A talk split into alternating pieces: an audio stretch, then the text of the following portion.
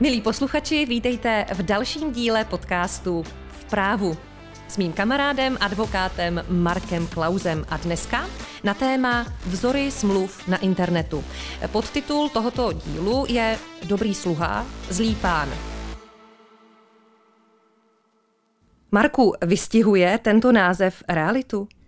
Ahoj, uh, Drahuš, určitě s tebou souhlasím. Chápu naše posluchače, že rádi stahují vzory, ale za mě bacha na to, protože pokud jsem právník, nebo dokonce advokát, tak tomu dokážu porozumět, že si stáhnu nějaký vzor a potom si ho upravím, eh, ale předpokládám, že většina z našich posluchačů nemá za sebou nějaké ty roky na právnické fakultě, to znamená, vezmou nějaký vzor, eh, který absolutně není, nejsou schopni eh, nějakým způsobem upravit k té své konkrétní situaci protože mám-li být upřímný, když budu psát pět dohod o vypořádání uh, společného mění manželů, tak sice můžu takzvaně použít jakoby vzor, nějakou kostru, ale každé to manželství je trošku jiné. Stejně jako my lidé jsme každý trošku jiný, tak i ty situace právní uh, budou, budou jiné. Budeme tam řešit uh, různé typy majetku, budeme tam řešit různé typy vypořádání.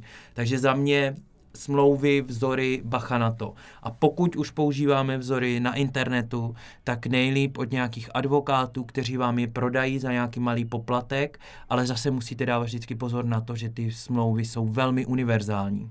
Neřeší nám konkrétní problematiku. Právě proto bych s tebou ráda probrala, v čem mohou být vzory smluv na internetu zrádné. První věc, která mě napadá, je, že bych si měla ověřit, jestli je ten vzor aktuální, jestli odpovídá aktuální právní úpravě v době, kdy jej chci použít. Tak určitě se uh, zvolit správný web. Jsou samozřejmě v České republice specializované weby, které nabízejí určité vzory smluv, uh, takže tam já jako čtenář bych se určitě zaměřil na to, uh, jak moc je ten web odborný, jak moc je aktuální.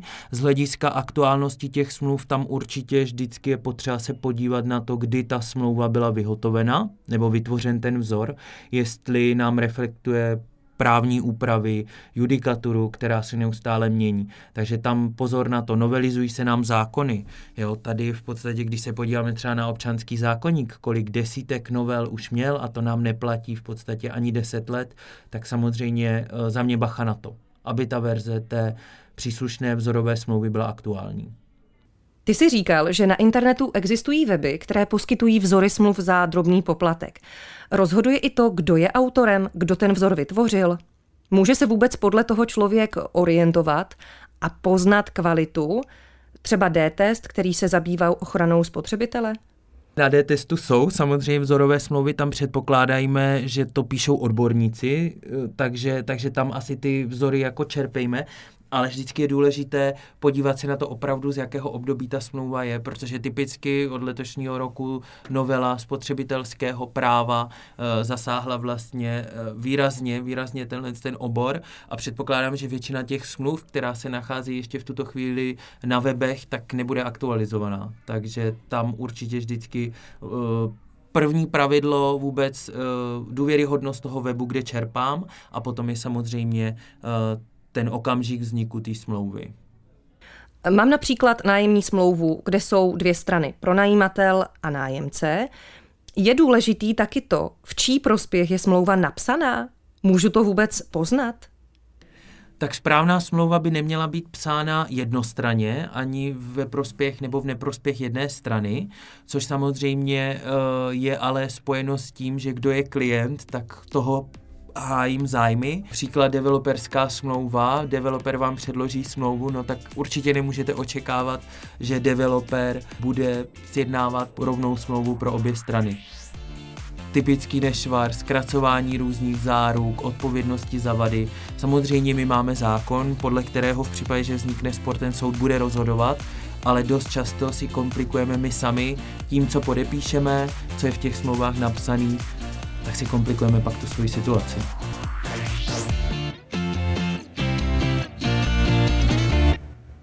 Zmínil si developera.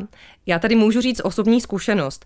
Při koupi bytu si do smlouvy u nás developer napsal docela vysoké smluvní pokuty ve svůj prospěch, ale my jako kupující bychom při porušení smlouvy neměli právo na žádnou smluvní pokutu. tak jsme o tom pak vyjednávali v rámci nějakých úprav smlouvy sami. Jo, to je typický nešvar, eh, že když se bavíme o těch developerských smlouvách, že sám sobě neúčtu žádnou smluvní pokutu, to znamená dílo nebo tu stavbu mám dodat do nějakého data, když nedodám, tak se vlastně nic neděje, ale běda, jak ten klient zaplatí pozdě nebo si později převezme, má problém s hypotékou, s čerpáním, tak tam bývají jako extrémní sankce. Zrovna včera jsem kontroloval nějakou smlouvu, kde tam byla eh, v podstatě smluvní pokuta za pozdní zaplacení, byť o jeden jediný den 10% hodnoty toho domu a navíc v případě prodlení déle než 10 dní odstoupení od té smlouvy, takže ten klient, který si kupoval dům za 12 milionů, v případě, že by měl jakýkoliv problém, tak by ve finále zaplatil kolem 15% hodnoty té nemovitosti. To jsou naprosto nevyvážené smlouvy. Mám za to, že u soudu, když dojde k boji, tak budou prohlášeny za neplatné, ale už musíte jít do toho sporu. Takže za mě kontrolovat, co v těch smlouvách je a pozor na smluvní pokuty. Uvedeme si další příklad. Eh, chci odejít z práce a hledám na internetu vzor výpovědi. Říkám si, to vypadá dobře, je tam všechno, co potřebuju, použiju ho. Jenže si neuvědomím, že v tom vzoru něco chybí, že ten vzor je správně, ale pro moji potřebu by tam mělo být uvedené ještě něco dalšího. Určitě, typický příklad, eh, buď výpověď z práce nebo výpověď z nájmu bytu. Eh, ono to může být líbivě napsaný, eh, ale ten zákon třeba u toho nájmu z bytu, o výpovědi z nájmu bytu nám říká, musíte tam poučit toho, koho z toho bytu vypovídáte. A pokud na to zapomenete, tak taková výpověď je neplatná. Často vám ty protistrany, kterým posíláte tu výpověď, troufám si říct, neřeknou, pozor, pro najímateli, ty si nám tam zapomněl měl dát poučení o tom, že můžeme podat námitky. Takže uh, ono jde o to opravdu se zaměřit na to, kdo je vůbec tvůrce, tvůrce těch uh, právních dokumentů, těch vzorů, uh, protože když už teda používám ty vzory, tak doporučuji určitě si otevřít k tomu ty příslušné ustanovení toho zákona a podívat se, jestli opravdu v tom dokumentu, který posílám, mám všechno tak, jak má být protože ono ve finále, zrovna u té výpovědi vás to může přijít velmi draho, protože advokát, když vám napíše výpověď, tak vám ji napíše z pravidla správně. Někdy jsou samozřejmě ty smlouvy tak komplikované, že se může stát, že ne.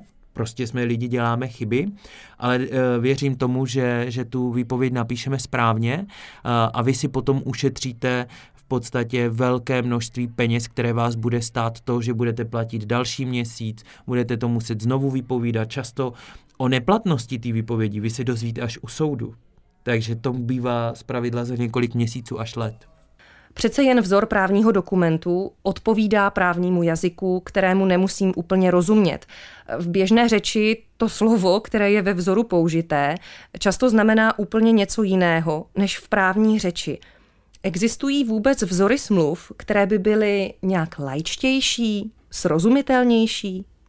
No, my se tomu právnímu jazyku zcela jako nevyhneme. Eh, když si vybavím, eh, velmi pěkně mají napsané smlouvy některé banky, Česká spořitelná, když jsem dělal uh, hypoteční, hypotéku s něma nějakou, tak uh, mají pěkně napsané smlouvy za mě srozumitelně, že to chápe i ten like, ale ono samozřejmě nejde tu uh, smlouvu napsat zcela bez té prá, právní dikce, protože uh, typicky, když zřizujete služebnost na pozemku, tak prostě holce to jmenuje služebnost a nejde to, nejde to prostě napsat tak, uh, a, jako možná jde, ale já osobně nejsem toho, toho fanoušek, proto většinou těm klientům, když si napíšu nějaké smlouvy a jsou tam právní pojmy, kterým nerozumí, tak já se to snažím tak trošku babišovsky prostě vysvětlit lidsky, aby to ty lidi chápali, aby to bylo pro ně srozumitelné a oni pak řeknou, jo, aha, už tomu rozumím nejhorší, co se děje, když prostě klient něčemu nerozumí, nezeptá se a pak za váma za půl roku přijde a řekne, já jsem tomu nerozuměl, ale podepsal jsem to.